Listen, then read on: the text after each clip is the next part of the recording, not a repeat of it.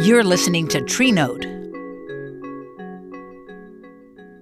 As the third child of five siblings, I've always been the kid in the middle. So I feel an affinity with the mountain mahogany tree. It's of medium height and medium longevity. You don't encounter it high on mountaintops nor in valley lowlands. But being in the middle doesn't mean it's boring. This tree is native to the western U.S., and it's unrelated to the tropical mahogany tree. The name comes from the crimson color extracted from its bark, called mahogany red, which was made an official Crayola color in 1949. Native Americans use its bark and root extracts to give distinctive colors to their baskets and leather goods. Mountain mahogany is also an in betweener when it comes to foliage.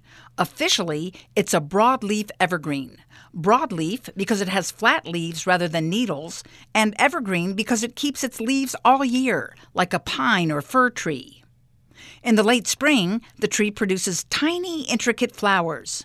As the flowers fade, the female reproductive structures elongate and twist, forming fuzzy tails that help the wind carry its seeds to another mid mountainside home.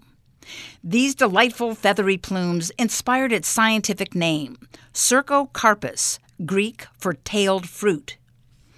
So when you next encounter a mountain mahogany tree, remember that being in the middle of the pack doesn't mean average.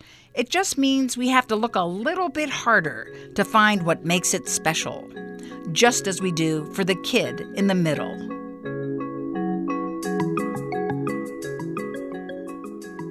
Tree Note is a production of KUER, NPR Utah.